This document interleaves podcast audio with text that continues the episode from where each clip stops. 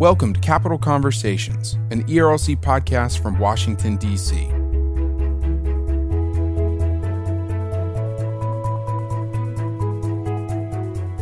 I'm your host, Jeff Pickering. Around the table on Capital Conversations, you'll hear from the policy team of the Ethics and Religious Liberty Commission, as well as featured guests from outside our DC office. Our conversations cover the policy debates and news shaping our world as we aim to connect our Christian theological motivations to political engagement in Washington.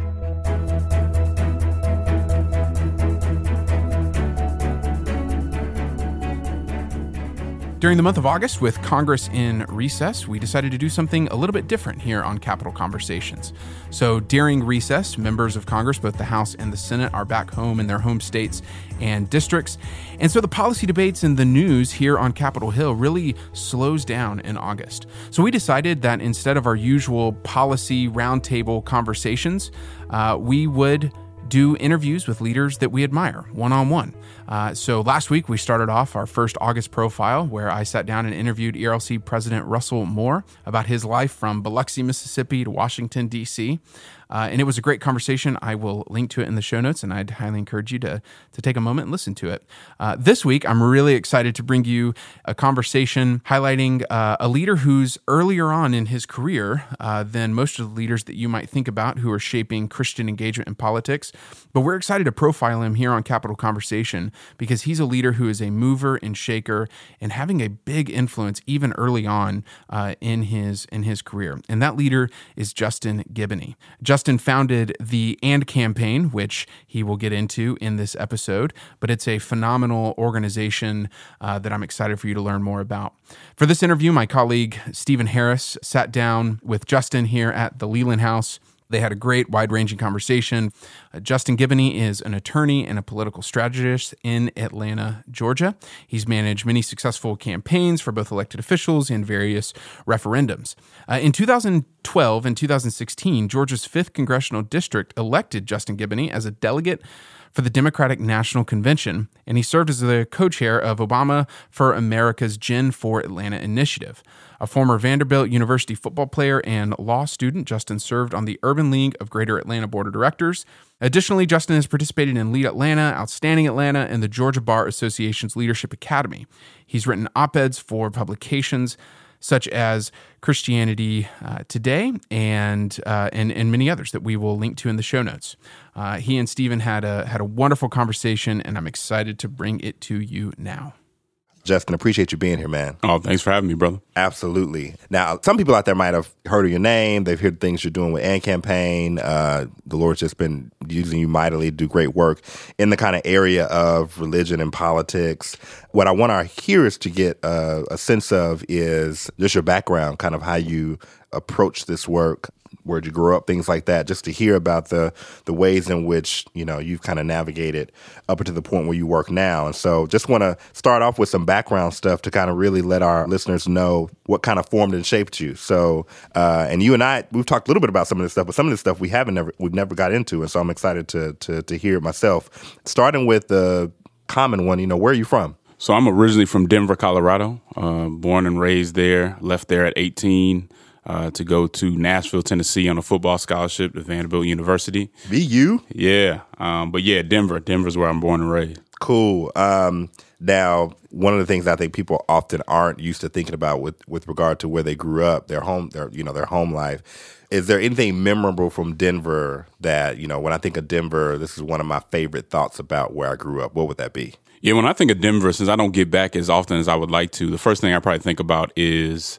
uh, the mountains. Mm. So family in the mountains uh, is certainly something that uh, comes to mind and that I miss quite a bit. A lot of people don't have that memory, bruh. family in the mountains. That's Yeah. just that's that's a very unique uh, unique memory you got. So you mentioned, you know, you left from Denver, you're 18 on a football scholarship. So you grew up playing football. Yeah, I played football since I was seven or eight years old. Okay, okay. Since I Any other sports? It was all about football. No, so football, basketball, track.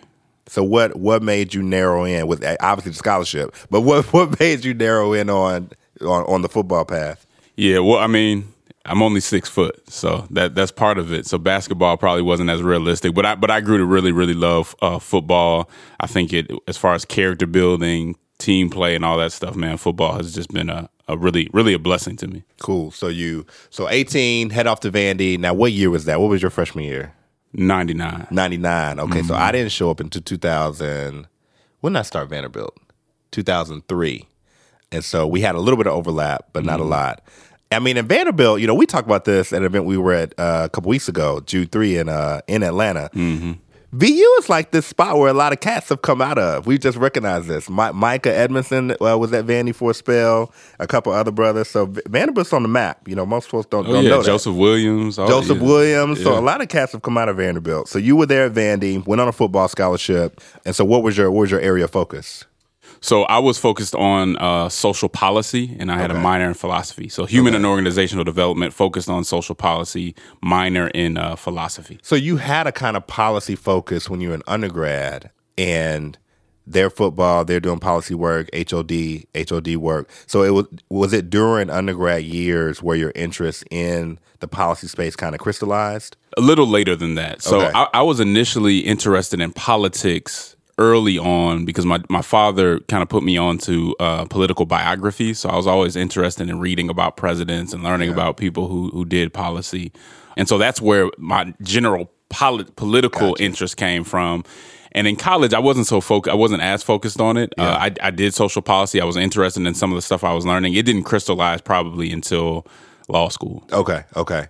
So you finished Vandy in what year? Finished Vandy in 03 from uh, undergrad, undergrad. and 06 in uh, law school. Oh, six law school. Mm-hmm. Now, and I don't know where this fits in, in your in your timeline. So you are you are married with how many kids now? I'm married with three kids, three boys, Three uh, Cooper. Chase, and Crew. Okay, okay. Now, so when did you meet your bride? I met my bride while I was in law school. I was at Vanderbilt. Obviously, she was at Tennessee State across the tracks. Okay, okay. That- was she in grad school as well, or She was still an undergrad. Yeah, she was a senior. Okay. Yeah. Mm-hmm. okay. So at TSU, I didn't see. I didn't know that. So TSU, you're in law school. You meet your bride. Did you all get married while you're in law school? No, we got married years later. Years later. Yeah. Okay, okay. And three boys. Um, and what's their ages? They are five, three, and three months. Okay, so yeah, you got you got some stuff Four going months, on. four months. stuff going on. Yeah, You- yeah. yeah. You, you probably hectic. didn't even sleep last night. It's hectic. So was was law school kind of on your radar early on, or was that something you kind of said, okay, maybe I need to look at going into this space? How did how did you land on that? Yeah, it was something I honestly I never even questioned. Um, my father had always told me that he and his father wanted to be attorneys. Never really had the opportunity to do so, and so it's just something I accepted from the beginning that okay, I'm going to be an attorney. Gotcha. Okay. Okay. So, I mean, so that's interesting because I mean, even as I think about my own kids, you know, I'm like, you know, Jude, you can do whatever you want after you get your PhD. So that's that's that's that's that's that's fascinating. So you're in, in law school, and my bride's an attorney. So I know that the in many ways it's kind of set what you're what you're studying, what you're looking at. You kind of have your interests and stuff. Um, so as you're over those three years, are you thinking about what you're doing at what you're going to do afterwards? What, what was the next thing you did once you graduated? So initially, when I first got to law school, I was thinking about going into criminal law. Okay. So I was thinking about going and be a public defender or something like that. Um, but actually, did my first internship with the, the prosecutor's office, the Gotcha. DA. Okay. Uh, so that's what I wanted to do originally. Ended up uh, looking at my law school loans and all that stuff and saying, you know what, I might want to do something a little more uh, corporate for a while. and so I left law school and ended up going into um, medical malpractice defense. Oh yeah, for a few years, Yeah, yeah. yeah, you went in corporate, but no, that, that that's real though. I mean, I mean, same. My bride had the same story. You know, it's like okay, you can let's let's look at what we're gonna do to kind of stack a little bit or really stack down. So medical malpractice, you did that. How many years did you do that? Did that for about three three years, Okay. maybe just over three years. yeah. Okay, and so when you finished that up, then what are you thinking? So when I finished that up, I did I did my own thing for a little bit, but that's when I got into politics. So Okay. right when I right when I was kind of getting out of the medical malpractice defense, I ended up working on the campaign of a state senator named uh, Kasim Reed. Okay, okay. So that's that's that's an interesting jump because a lot of people try to make that jump and they're they find themselves unable to do so. Was it through like relationships that you landed that spot? It's an interesting conversation. So I had a group of friends. Like I said before, I was interested in politics, but Yeah. it was very academic, Yep. right? And so I had a group of friends who we would talk about politics in a very academic way all the time. Every time we came together, we would talk about it. And I'm like, man, we why are we just talking about Right, it? right, Like right. we could actually do something about it. We have a mayoral race coming up. So why don't we research the candidates, choose one and then just go help. So we researched all the candidates. We saw a guy who at the time was a state senator uh, who stuck out. And so we really just communicated with his campaign and said, hey, how can we be helpful? Yeah. And so we started it from knocking on doors. I mean, I got to experience this was great because I got to experience the whole campaign experience. Right. Uh, from knocking on doors where a lot of people didn't even know who he was to all the way gaining trust and actually doing you know debate prep and stuff like that. Um, we we you know we built a relationship and worked our way up uh, to do that. Just initially as volunteers. Gotcha, gotcha. So you you were with him for a season then with this candidate for a season. Yeah, for um, almost two years. Almost two years. Mm-hmm. Um, and so I see this kind of coming together now. The how how you get into the political space.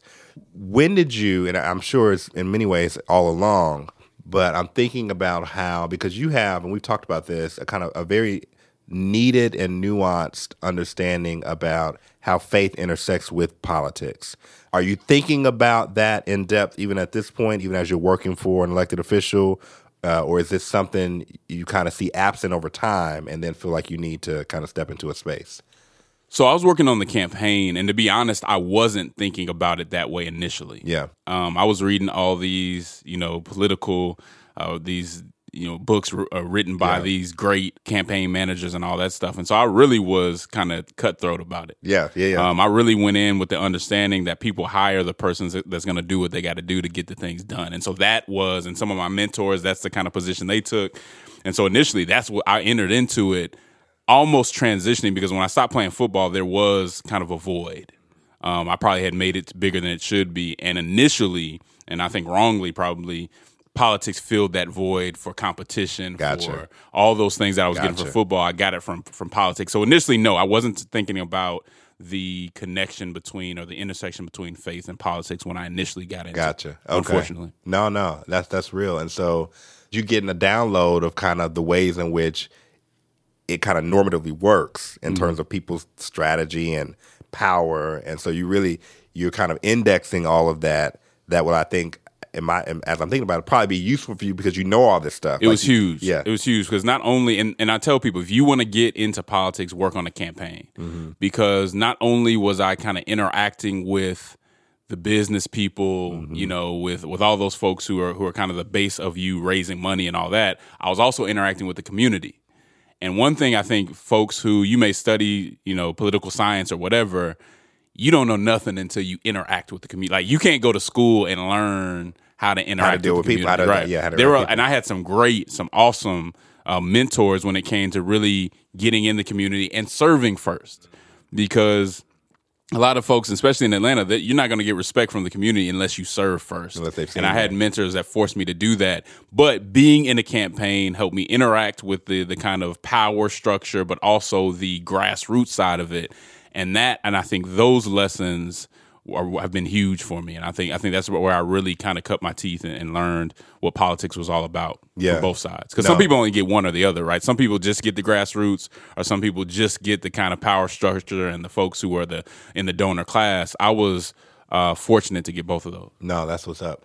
And so you you were working with with this uh, individual, and this may be further along in, in the chronology, but talk to us about because you engaged in a kind of a formal way with the DNC as a delegate. When did that mm-hmm. come along? So that was a little bit later. So okay. the the candidate I was w- working with became the mayor, mm-hmm. uh, Mayor Reed. He was in office for two terms, and and that was in started in 2009. In 2012, one of my mentors, who is Councilwoman uh, Andrea Boone, uh, the daughter of Joseph of Joseph Boone, who's a civil rights leader, she was putting together a a slate to run to be delegates at the Democratic National Convention. Gotcha. Okay. And so the uh, two other people on the slate were like the dean of the city council. Uh, he had been there for for years. Uh, a C.T. Martin, an, another one of my mentors, and also um, one of the commissioners who had been there for, for for a long time, and they just wanted somebody younger. And so, gotcha. They were like, "Hey, we want to bring the new generation along." And so I was really just in 2012. I was just tagging along. Right, so we ran right, together. Right. We just, I mean, blew the the field away. We won and ended up going up to uh, Charlotte. Okay. Uh, yeah. Uh, for for the Democratic National Convention, which that convention was there would be no AND campaign without that convention. Yeah. So I, I, and I I know this is a critical moment. So by by this point you're thinking about the intersection of faith and politics? I'm starting to think about it because I'm looking at some of my friends and I'm looking at some of the candidates who I'm running their campaigns and I'm seeing how far to the left they're being pushed. Mm-hmm, mm-hmm. And I'm like, well, in my community, when Right. I sit down at the table with my family or when I go to the community center or when I'm just having conversations with the grassroots, they're not this far left right. why is it that all my folks when they're running for you know office they end up getting these questionnaires and all this other stuff that pushes them to the left and so i was starting to realize that but it really came to to a head at the the convention And this is a big point, man, because I'm always talking to people about this, and you mentioned this, and I think this emerges from your work, grassroots level and community, particularly when you're talking about black community, which church is still a very strong staple entity there. And when you come out of these more traditional black church spaces, you very quickly get a sense of it's like, yeah, this place is this space is located in a very kind of nuanced but very clear kind of po- socio-political space and, and posture. And I've often see, pe- seen people trying to interpret that and leave with the wrong interpretation mm-hmm. because of how people situate themselves politically. Yeah. and they Yeah. make conclusions about right. So, so you you saw this as well. Oh absolutely Yeah, and and it's it's it's it's a interesting thing to see people kind of trip over themselves, making wrong conclusions about where communities lie. So when you ask when you ask yourself the question, why is it that when I see individuals running to represent these communities who are situated in particular kinds of ways, what was the answer you came up with with to the question of why are they posturing themselves so left in a way that is dissimilar to their community? Why, why do you think that? It became clear to me that the progressive, you know, the left, the far left, was controlling the reward and punishment mechanism in urban politics. So what was happening was while you had a critical mass of folks who were more traditional or uh, centered on social issues. They were not controlling the reward. They weren't controlling what was going on, and they weren't controlling the politics of it. Um, not that they weren't a force because they were voting, but there was an organization around the kind of social issues and all that. And they weren't the ones who were in the donor class that were saying, hey, if you want this money, if you want this exposure, if you want this writer, you know, at, at, at the, uh, on this paper to write about you, you need to be in line with what we're doing. And so I, I started to recognize that and said, oh, this is a matter of organization and this is a matter of speaking up on certain issues that's just not happening. And I think whether you're talking about the political right or the political left, it was also a a, um, a product of the fact that the leadership class is out of step with the grassroots. And so you have people who are representing the grad, they're representing the folks that I'm talking about whose values are very distant uh, from those folks. Gotcha. And I think uh, you know, in a way, that's almost a miscarriage of democracy, right? That's something that that shouldn't. That's not how it should be, but it's something that we're seeing more and more. Yeah, because at that point, I mean, uh, definitionally, the word representation takes on right. You've you've redefined what representing the actual constituency looks like. Exactly. So you're so you're at the DNC, and you are now a delegate uh, to the convention, and you give this speech. Kind of walk us up to that. So that's the second. That's 2016. That's 2016. Okay, Yeah. okay. So I go to the 2012 um, Democratic National Convention, and the thing that the reason why this was so transformative, or or just a moment that that kind of changed me, was there the, the left, the far left, was trying to take God given out of the platform, and yeah, folks may mm-hmm. remember that they were trying to take God given out the platform, which was just a nod to natural law. It wasn't mm-hmm. anything for any mm-hmm. specific religion. If you do have uh, inalienable rights, then they have to come from somewhere, right? Right. So they're trying to take this out. I'm like, okay, we'll just vote. And also at the same time, they were kind of they were trying to put the gay marriage conversation into the platform as well. So I'm like, it's not the end of the world. We'll have a, a vote on it, and what happens happens.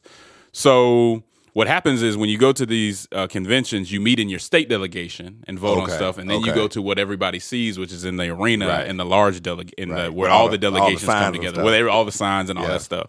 So I'm just waiting to vote to see what's going to happen. Um, so when it came to the same sex marriage issue, they kept delaying it and delaying it, and like, "We're going to vote tomorrow. We're going to vote." So we, if when it finally came to a vote, it was like the last day, the day before the last day. The chair of the uh, Georgia Democrats came up and said, "Well, since nobody objected, we're actually just going to put it into the platform." We're like, "Objected? This is supposed to be a matter of a vote." And you have these community leaders who were voted. These people were voted into their positions, Right, Right. right. You have you have elected officials who Right. were delegates who were voted into these positions, and that issue hadn't gone as far as it has now in 2012. So people are looking around like, "What you talking about?" But at the same time, nobody stood up and said, "Hold up, that's wrong."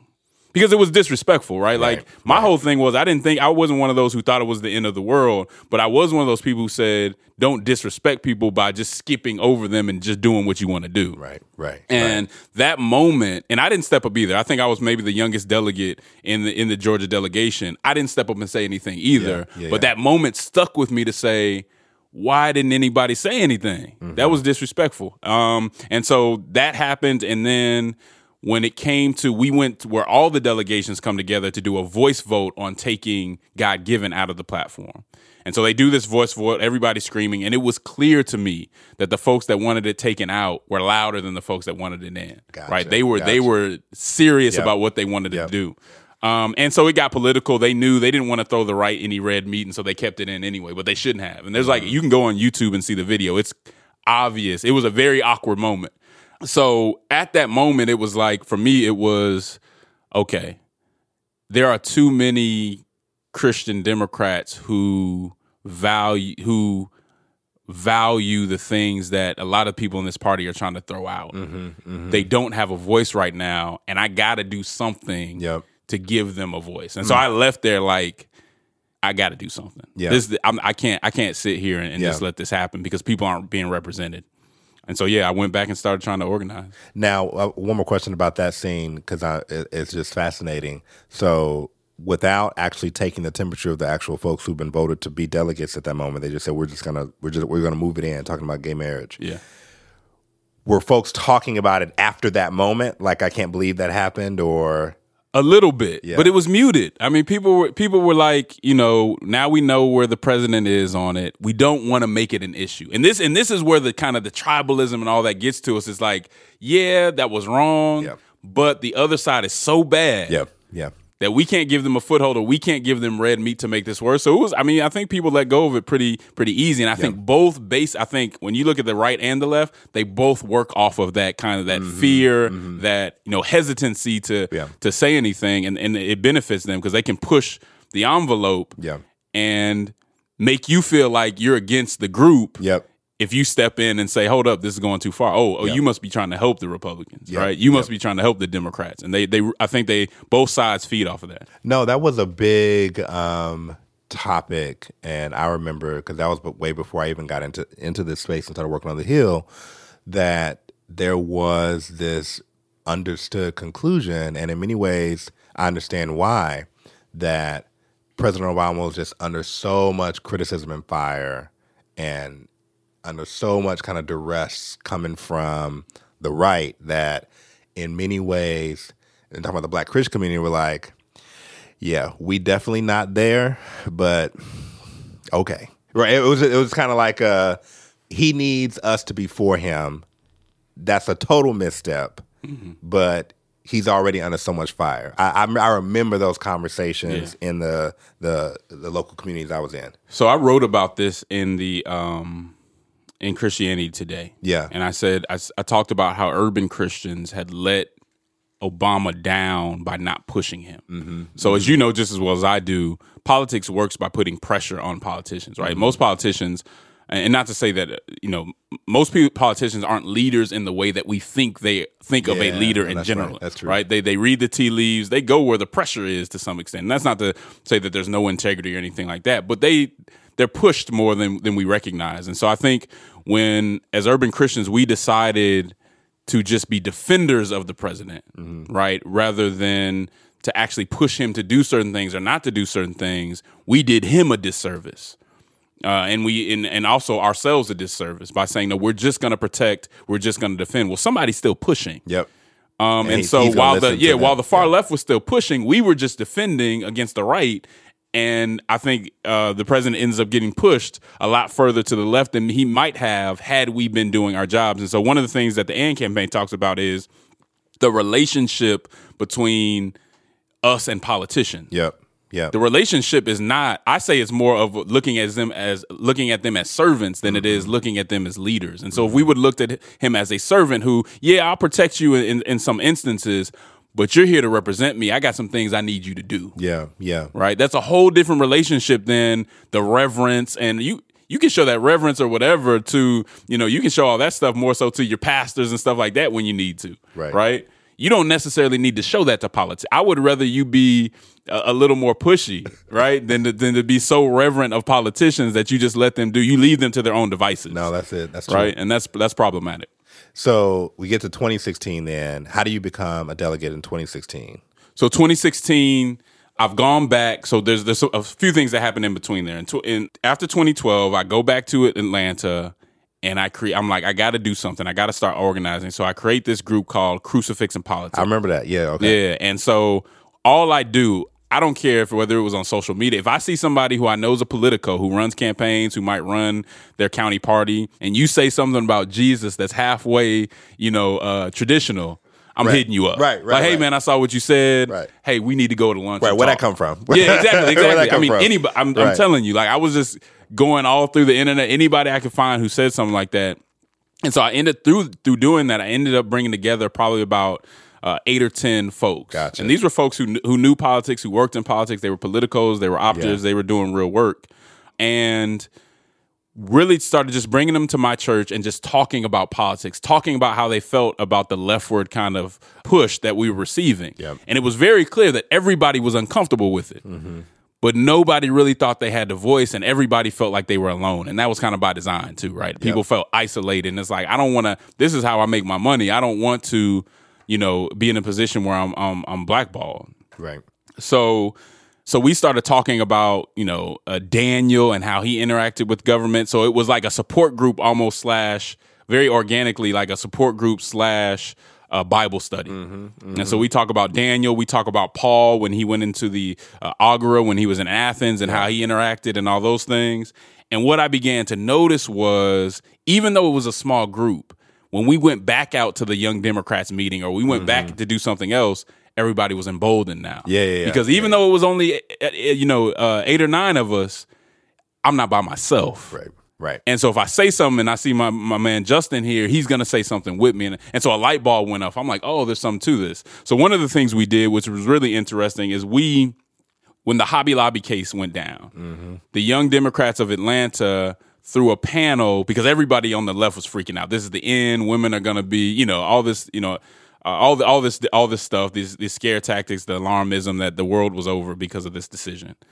And so what we decided to do, because they were going to have folks from Planned Parenthood on the panel and all that stuff. So we said, look, we know that this case isn't what they say there's th- that it is. I'm an attorney. I'm gonna get with some of my boys. We're gonna break this case down. We're gonna go to this uh, panel, Yeah. And we're gonna tell everybody what's really going on. Because my guess was most of the folks, even on the panel, didn't read the case, right? So we prepare, like, because that's our thing. We're gonna be prepared. Like, Right. people may not think they may think Christians that throw Bibles at people. Said, "Nah, we're gonna go in there prepared." So we go to the event. It's probably about four or five of us. We let the folks say what they're going to say. The world's ending. This is, you know, all this other stuff. And then after they get it out, then we start raising our hands and saying what was really what was really in Yep. the actual case. Yep. Right. The, the the the tests that you had to go the bal- the balancing Yep. test that you had to go through. Yep. We even you know I even had my folks name off some of the more uh, progressive or liberal legal scholars that said it wasn't It what wasn't they said what it they was. said it was, yeah. Right. And so it was interesting because we were so much better informed. It was so obvious. By the time that the event was over, people were asking us more questions than they were asking the Planned Parenthood folks and whoever who were on the panel. Right. And we even had a judge, and I was just looking at the email the other day. Uh, a lady who was running for judge, or she might have already been a judge, hit us up and say, "You taught me. You guys taught me about what, what that case was really about. I didn't know. I didn't know the depth of it. Thank you for handling it that way." And so what we were trying to do was change the narrative of how people look at Christians, what our preparation looks like. Yeah. And and and so those are the type of things that we started to do. Then came 2016. Now, that, I want I want to real quick because I think it's important what that scene represents. There, you had an event that was aimed at informing people who were probably upset about the decision and kind of rallying them and breaking down what it was. But what you what you point out is important because I feel like this has become a staple of what these things look like even now. Mm-hmm. The panel, who's supposed to bring the expertise on what the the case is about and and obviously pulling out stuff that confirms how people in the audience feel. Yeah. They didn't even know what it was about. No, they hadn't. I mean, generally, they knew what they saw on MSNBC, right? But they didn't read the case for themselves. It was clear.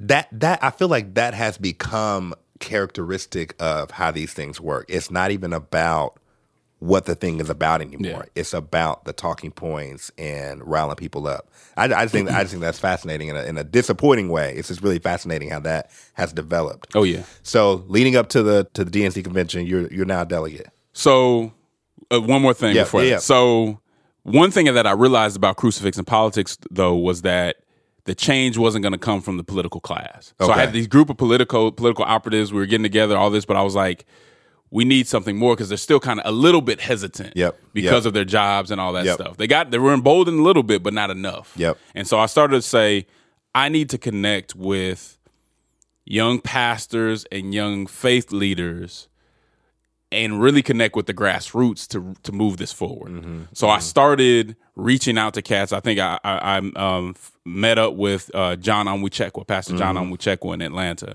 They were, you know, these cats, uh, Leonce Crump, Pastor Leonce Crump in Atlanta. These were cats who were socially concerned, Yep. but hadn't really met anybody in Atlanta who was deep into politics, who was a Christian that they could trust, that could show them how to really get into the get in conversation, right? Yep. Um, so we met and just started talking. John Onwuchekwa introduces me to show uh, Baraka. Like I said, I was just kind of going around the internet. I was in a lead Atlanta group with Pastor Angel Maldonado, who's Yeah, a yeah. Puerto Rican brother who's one of the founders. Saw him say something like I said about Jesus that Right, was halfway Where'd come traditional. from? Where'd that yeah, come yeah, from? yeah. so I brought to you know me, Show Baraka, and Angel Maldonado end up getting together and coming up with the AND campaign. Gotcha. Okay. Then once we these were very early days of the AND campaign. Then when we come up with the AND campaign, I say, you know what? I'm gonna get my uh, crucifix and politics folks together. We're actually gonna run this time in 2016 for the Democratic National Convention, but we're gonna run on a biblical platform. okay. Okay. Right. So we're gonna say what they don't want us to say, what they're trying to silence, and we're still gonna win. Yeah. Um, and so that's what we did. So I, I go up, I, I'm running, and I give a speech. Mm-hmm. So I'm a technically I'm a Hillary Democrat. You know, I'm a Hillary Yeah, yeah, yeah. Uh, a delegate. I didn't even mention her name because I was I was really more of a protest de- delegate. That was just the easiest way to get there. Yep. And so I gave a speech where I say, look, there are a lot of Democrats, including a lot of church folks in this room, who believe, uh, who are pro life, who believe in religious liberty, who take a different stance when it comes to uh, sexual orientation and gender identity, and do so in a very compassionate way. Yep. And you cannot silence them. You have to allow them to come to the table. And you know, it was a two minute speech, and I, I basically said, "We we're here, and you need to allow us to the table because you can't actually win without us, Right. And you're not going to get away with ignoring us and thinking that we're just going to eventually go along with you for much longer." The crowd goes wild. Right. My slate wins by almost double the votes of anybody else. The whole slate w- wins. This is in John Lewis's district. This is in what you would consider Right. a progressive district, Right. And we wiped the floor with everybody. Because in that moment, you you gave voice to something that they probably hadn't heard given voice to before, Right. had suppressed it. I guess we I guess we just gonna look over that stuff, and, Mm-hmm. and then you come up, and they're like, "Yeah, that's me. That's Right. exactly right." That's yeah. No, I, I think we have the video. I mean, it was it was it was intense, but the support was real. Yep. I mean, and and you, and you saw, like you said, they just didn't know that was an option. Right. They saw either you're you know either you're going to support the far right and all this stuff going on, or you're going to do what we say in the urban you know in the urban space where we're going to be secular progressive and you're going to follow behind that. Mm-hmm. And instead of taking and my our whole thing was was instead of the lesser two evils, who do you who are you and what do you represent? Yeah. and that's what I was trying to give voice to. And one of the things, and and this you all may have given definition to this over time, uh, or or early on, because I feel like that's in many ways that's what the and I think re- seeks to represent. In many ways, you all brought with you in the beginning of this work a kind of critique of both the right and the left. Um, talk to us about how you all arrived at what that critique was from both sides, and then how you emerge as this kind of position that is kind of rejecting the false choice of what it is that you all saw missing or going wrong on both sides.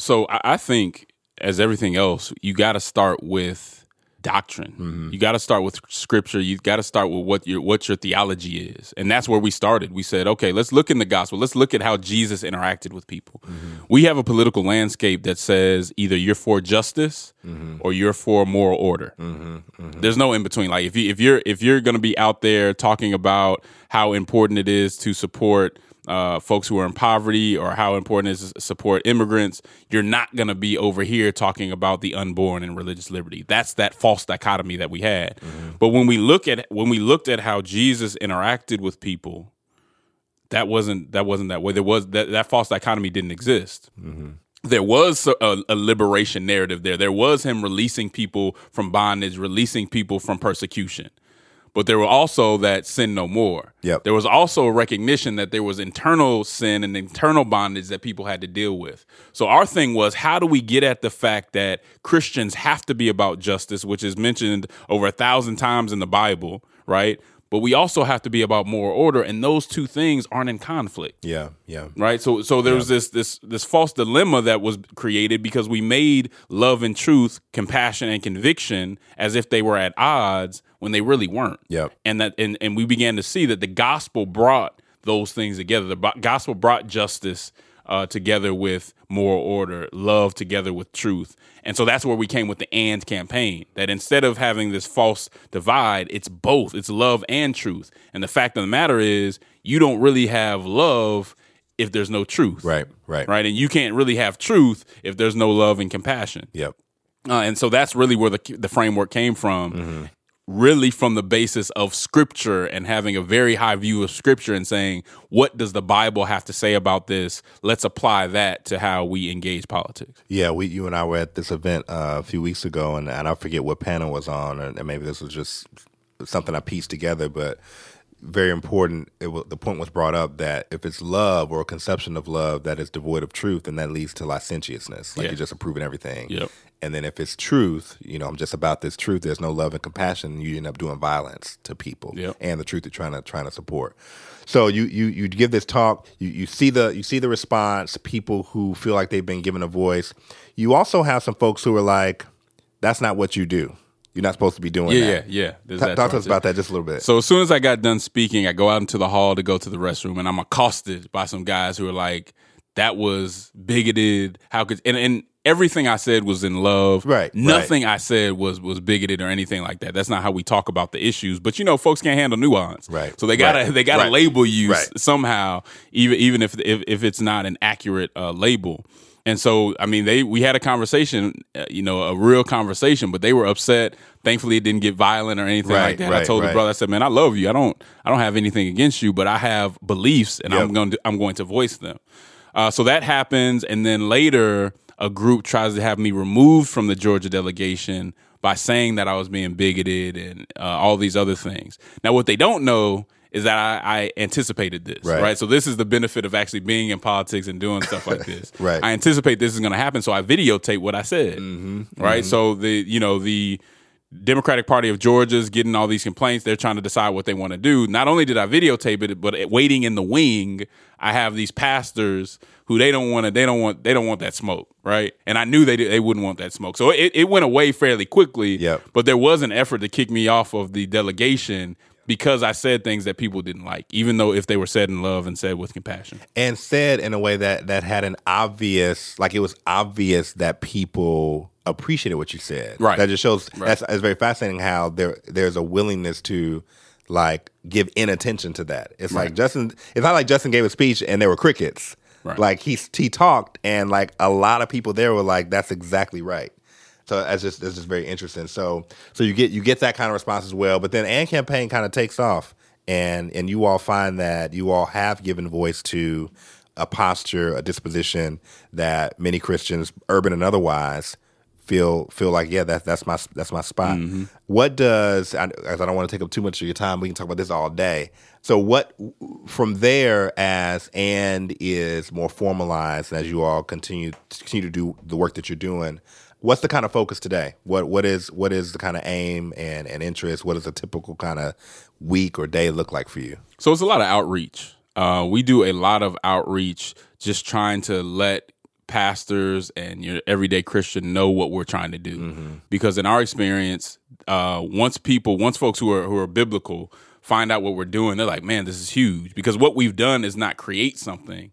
We just put language and organization behind what a lot of people were already thinking. Mm-hmm. So a lot of people are feeling homeless. They're feeling like, man, I don't completely fit within this party, mm-hmm. and we've given them language. So we're continuing to put that content out there. So yeah. content is important. We got the Church Politics podcast with me and Michael Wear that we do every week. So we're putting that content out. We're putting videos out to change the narrative. Yep. So when you, you're having conversations about abortion or whatever, again, you got to apply this love and truth mm-hmm. to it. And if we're compassionate about it, but also you know making sure that our convictions are in the right place there's a different narrative to be placed out there and so we're really trying to change a lot of those narratives really doing a lot of outreach but one of the things that's important is just education yep raising civic literacy i do something um, every other week called the civic update mm-hmm. where i just you know take an issue and just break it down for christians because one of the things that we say at the and campaign is Christians have to frame the issues for themselves mm-hmm. and frame the mm-hmm. question for yourself. Mm-hmm. Because what happens is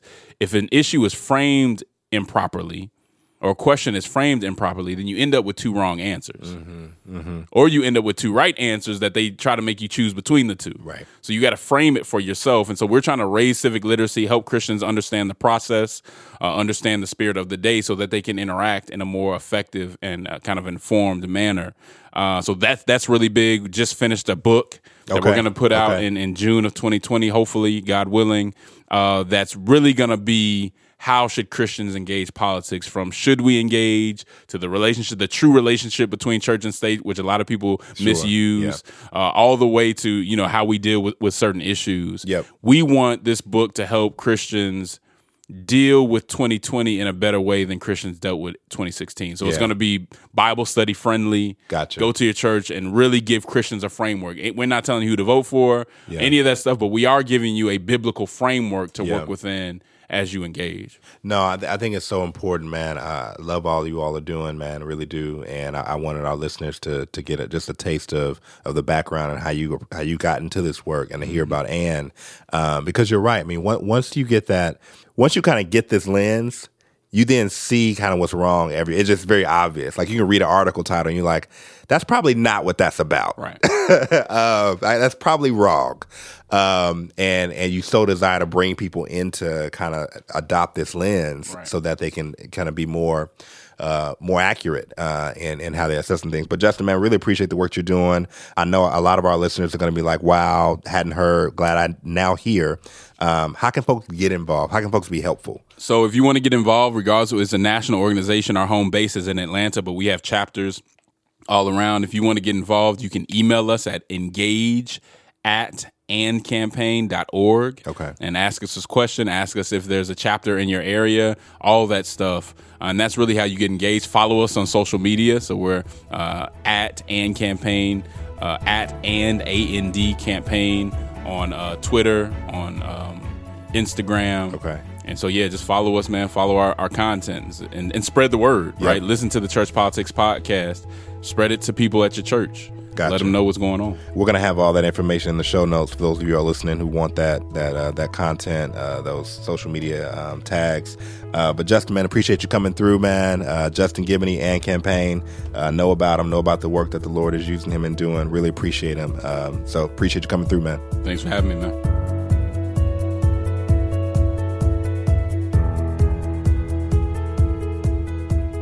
This is Capital Conversations, an ERLC podcast from Washington, D.C. Thanks to our production team, Gary Lancaster, Marie Delf, and Conrad Close, for getting this episode published online.